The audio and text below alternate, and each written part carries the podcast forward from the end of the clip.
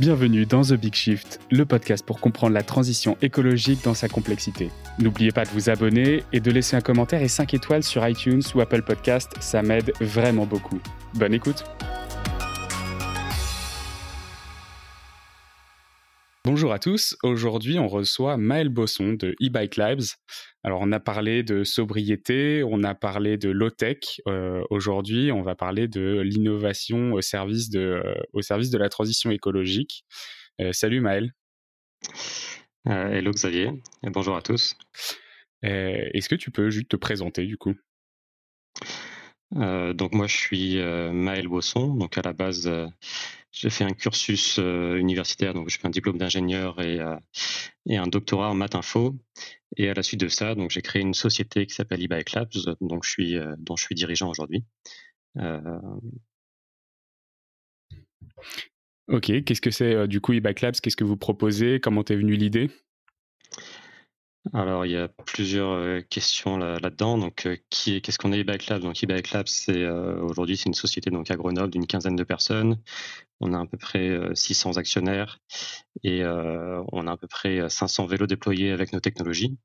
donc, nous, ce qu'on propose concrètement, c'est un logiciel qui va dans les vélos électriques. Donc, ce qu'il faut savoir, c'est que tous les vélos électriques ont un logiciel embarqué.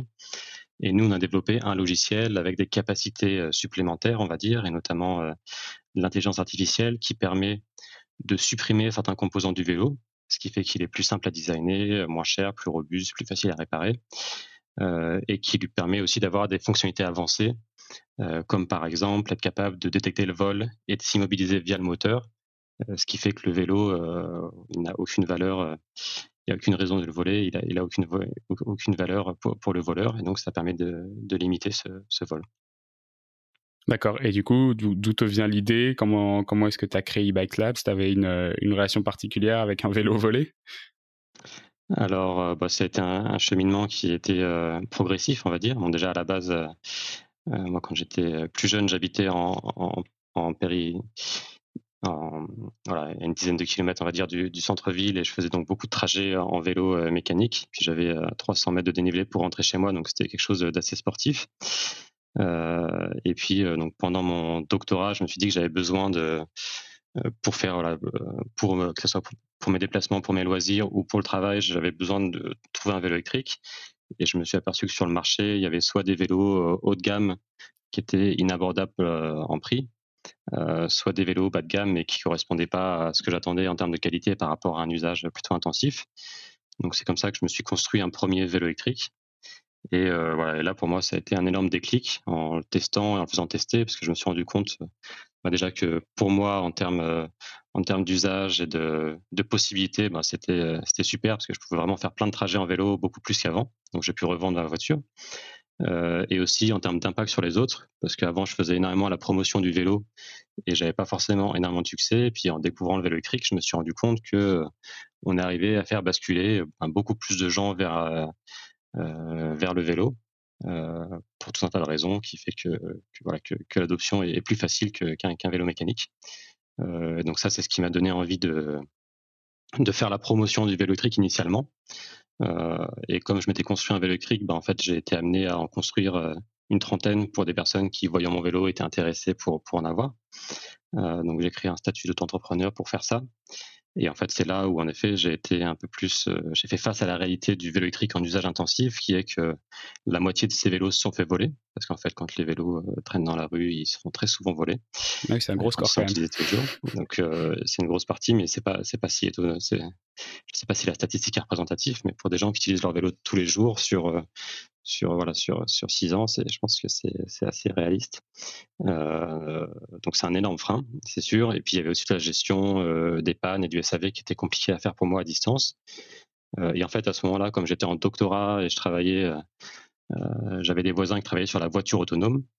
Bah, je voyais tout ce qui était fait en termes de logiciel et d'intelligence pour faciliter l'adoption des voitures. C'est-à-dire que les voitures, elles se garent toutes seules, elles se conduisent toutes seules, euh, elle détecte si elles ont des problèmes. Euh, on a des, des, super outils pour éviter les bouchons, etc. Il y a énormément de services, euh, de, logiciels et d'intelligence logicielle qui a été développé pour faciliter l'usage de la voiture. Et je me suis dit que j'avais envie de. au début, j'ai eu une idée assez vague qui était de contribuer dans ce sens-là pour le vélo, parce que je me suis dit que le vélo aussi, finalement, il y avait possibilité via du, logiciel et des, choses un peu intelligentes de d'en faciliter mmh. l'adoption. Et c'est qu'on n'en a pas parlé, mais ton doctorat est quand même très lié à, à la construction des vélos que tu as, que tu as fait par la suite.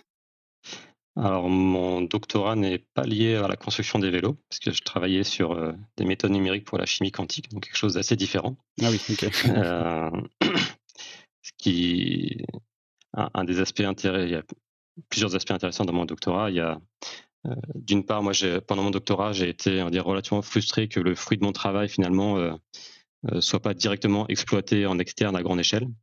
Donc ça, c'est une des raisons qui m'a fait changer de branche et de passer de la recherche académique où j'avais l'impression que les quelque part les objectifs qu'on se donnait en tant que chercheur n'étaient pas alignés avec le fait d'avoir un impact. Euh, donc ça, c'est un des sujets qui, me tient à cœur, en effet, d'essayer de mettre euh, des, compétences et du savoir au, service d'un impact. Mmh. Euh, et d'autre part, en fait, ce que j'ai appris en termes de calcul temps réel, modélisation temps réel, ça, c'est des, on va dire des, des connaissances que, j'ai acquises et que, où j'ai appliqué, on va dire, des, aspects, des, approches similaires pour le vélo électrique. Donc, c'est des domaines d'application qui sont complètement différents, mais il y a, il y a des idées qui sont, qui sont similaires. Donc, tu, poses en fait un peu le vélo en, en compétiteur direct de la voiture, euh, en essayant de lui apporter des, des technologies qui lui permettent d'être en compétition, ou c'est où tu le vois pas du tout comme ça? Alors, je le vois pas comme ça. À la base, moi, je le voyais dans mon usage personnel. Donc, moi, j'utilisais le vélo pour, euh, pour, aller au travail, mais aussi pour aller faire du ski, pour aller faire de l'escalade. Moi, mon vélo, je voulais juste qu'il marche tout le temps, qu'il soit ultra fiable, que j'ai jamais besoin de l'entretenir et que euh, voilà, et que si besoin, ça soit très simple de savoir ce qu'il faut faire pour qu'il soit toujours en... Donc, je le vois vraiment comme euh, quelque part l'expérience que j'ai, quoi, qu'on peut avoir aujourd'hui avec une voiture, avec un smartphone. On l'utilise et ça marche, on se pose pas la question. Et l'expérience, elle est quand même super. Bah, je veux que ce soit la même chose sur le vélo. Et sur le vélo, bah, pour moi, on n'en est pas là. Et pour moi, ce qu'on apporte au niveau du logiciel, ça va contribuer à ça. Donc évidemment, c'est pas, ça reste juste une brique. Il faut aussi des gens qui designent des vélos qui soient, qui fonctionnent bien. Il faut aussi des gens qui les réparent. Il faut aussi des gens qui, euh, qui fabriquent les composants, etc. Donc nous, on a une brique dans tout ça. Euh, mais je pense que c'est une brique qui, qui, qui, est importante et qui, dans toutes les industries, en fait, s'est révélée comme étant importante. Et c'est vrai que quand on a démarré la société, bah justement, les gens se disent, bah, euh, faire de la technologie pour le vélo, euh, le, vélo, c'est un peu l'exemple même de la low-tech, euh, du truc qui n'est pas technologique, donc c'est c'est pas mmh. forcément intuitif. Euh, mais c'est aussi pour ça que je pense que c'est une bonne opportunité pour les startups, parce que c'est souvent dans les choses non intuitives que les startups ont, voilà, quelque chose à, à jouer. Et en fait, quand on y pense, on va dire fondamentalement, et notamment moi, ma, la manière dont je pense, c'est toujours de me projeter dans un futur où on a réussi la transition euh, énergétique. Ben, dans ce futur-là, forcément, je vois le vélo électrique comme étant comme ayant une part modale qui est euh, 10 20 fois plus importante qu'aujourd'hui. Mmh. Et donc finalement, la valeur de ce qu'on fait va être va devenir de, de, plus de plus en plus important. Alors, j'ai lu récemment, euh, il faudra que je mettrai dans la description de l'épisode, mais aujourd'hui, effectivement, les, le, le, déplacement à vélo représente 2% des déplacements en France, je crois.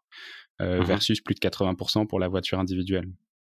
Donc c'est ça en fait. Aujourd'hui, il y a un énorme euh, potentiel de croissance pour le vélo. Mmh. Et c'est vrai qu'on a souvent des détracteurs qui, euh, qui se disent mais si on fait la promotion du vélo électrique, ça va faire des usagers en, vélo en moins. moi, je pense que ça fait surtout des usagers à vélo en plus. Et, et, donc c'est pour ça que, que pour moi, c'est quelque chose d'intéressant à faire pour, pour contribuer à cette transition, sur, sur le, notamment mmh. sur le sujet de la mobilité urbaine. Est-ce que du coup, tu sais si on est euh, en avance, en retard par rapport à d'autres pays euh, voisins? Est-ce qu'on a des exemples de, euh, de transitions de mobilité qui ont été mieux faites chez, ou, plus, ou qui sont juste plus en avance chez nous et sur lesquels on peut prendre exemple ou, ou sur le vélo électrique en France, on est déjà, on est déjà avancé Alors, il y je ne dirais pas qu'on est les, les, plus en avance, mais pas forcément les, plus en retard. Évidemment, il y a, il y a des pays euh, où euh, il y a des villes où la part modale du vélo est autour des 40-50%.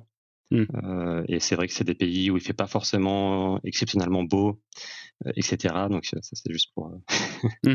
tous les détracteurs qui pensent qu'on peut pas faire de vélo s'il y a un peu de vent ou s'il y a un peu froid. Donc ça, ça montre que c'est possible d'aller vers des parts modales qui sont significativement supérieures et ça fait des, je pense, des villes qui sont qui sont très agréables à vivre. Euh, donc voilà. Après, il y a des pays qui sont plus en retard que nous, donc je sais pas je pense que peut-être ce qui est intéressant, moi je trouve en France, c'est que je pense qu'en termes d'infrastructure, on a clairement du retard par rapport aux pays les plus avancés.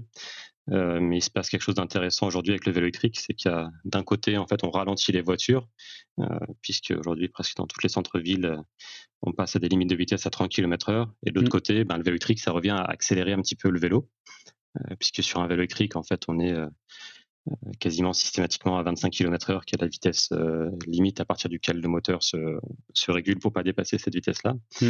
Euh, et ce qui fait en fait que bah, je trouve que le, vélo, euh, via le vélo électrique, en fait, peut vraiment prendre sa place et cohabiter avec les voitures de manière beaucoup plus acceptable, on va dire, qu'il y a quelques années où il y avait des voitures à 50 km/h et des vélos mécaniques à 15 km. Mmh, complètement. Et je crois que à Paris, la, donc moi, je, moi, je suis à Paris. La moyenne de déplacement en voiture dans le centre-ville, c'est 14 km/h et à vélo, c'est 16. Donc mmh. il y, a, ce petit différentiel qui est intéressant à noter aussi là-dessus. vous en êtes où du coup chez eBike Labs? Est-ce que du coup vous avez déjà pu faire profiter de, de, votre, de votre techno à des, à des flottes de vélos, à des particuliers, ou est-ce que c'est encore en phase de développement?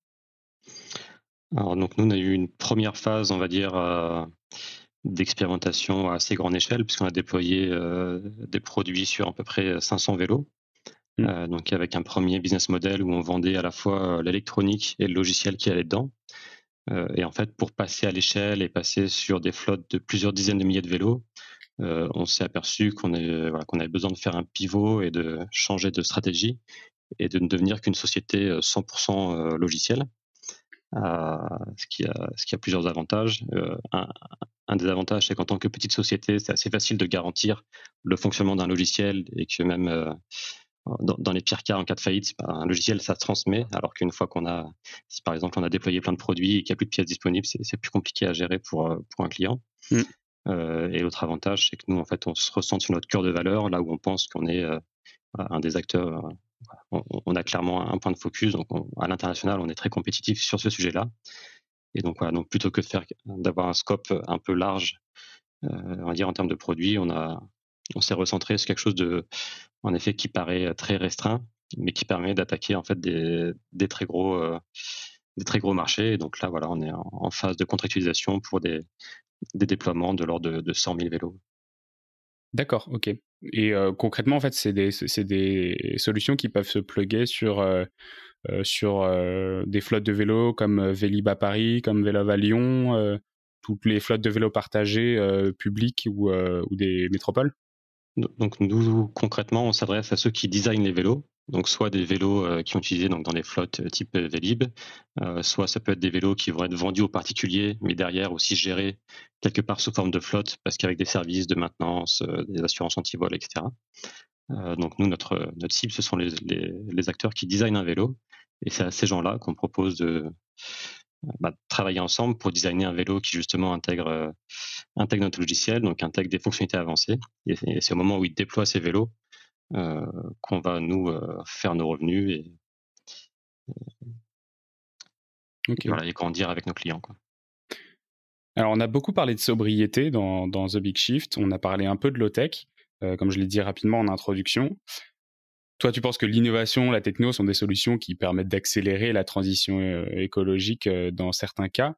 As beaucoup de détracteurs. Quand quand j'ai fait quelques recherches pour préparer cet entretien, euh, je me suis rendu compte que tu avais un certain nombre de détracteurs. Et surtout, ce qui m'a ce marqué, c'est que la plupart de ces détracteurs sont en fait des vélocistes comme toi, mais et donc qui, qui prônent la, la, même chose finalement, qui prônent un usage du vélo plus important et, euh, et pourtant, j'ai l'impression qu'il y a vraiment deux camps. Qu'est-ce que tu peux me dire là-dessus? Comment ça se fait qu'en en fait, euh, bah, on n'arrive pas à travailler en commun pour essayer juste de faire grandir l'usage du vélo euh, et, et, et, basta quoi?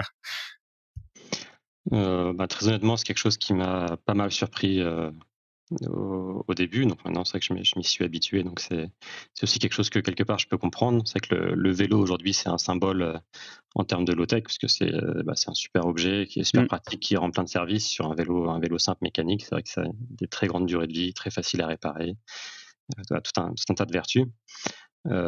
et souvent, bah, du coup, on a tendance à opposer, on va dire, les hautes technologies euh, avec le fait d'avoir des objets qui sont, euh, qui sont simples et qui amènent de la sobriété. Euh, pour moi, eBike Labs, on a un contre-exemple de ça, parce qu'en fait, on fait de la haute technologie pour justement faciliter un usage qui, l'usage du vélo qui, qui, en soi est, extrêmement sobre et voilà, les, ordres de grandeur sont assez faciles à calculer sur un vélo électrique. Si par exemple on prend le sujet des batteries, si on compare par rapport à une voiture, une voiture, elle va consommer à peu près 10 fois plus au kilomètre et, elle va, et on va vouloir faire 10 fois plus de kilomètres. Donc en fait, on a des batteries qui sont à peu près 100 fois plus grandes dans une voiture électrique. Donc, mmh. quelqu'un qui achète une voiture électrique, de base, c'est comme s'il achetait 100, 100 vélos électriques quoi, dans, son, dans, son, dans son garage. Euh, et c'est vrai que dans les détracteurs, donc il y a tout un tas de personnes qui, qui du coup sont très réfractaires à la pollution engendrée par, par, ces batteries, cette électronique. Et, je conçois que ça soit une, préoccupation. C'est une préoccupation qui est, légitime et importante. Après, moi, je pense qu'il faut aussi bien garder en, tête les ordres de grandeur. Euh, et, que, tout l'enjeu, c'est en effet de passer de 2% de part modale du cycle à 20-30%. Euh, et c'est ça qui fait qu'au global, l'impact du vélo électrique sera, très positif.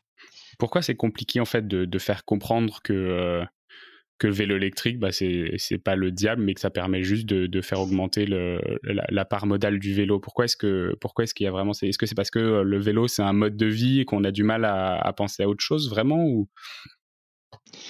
Je, je, sais pas si je suis un expert du sujet. Moi, j'ai plusieurs interprétations. Je pense qu'il y, a en effet le côté euh, symbolique où euh, quoi, je peux je me dis si si je maîtrise ce qui est fait.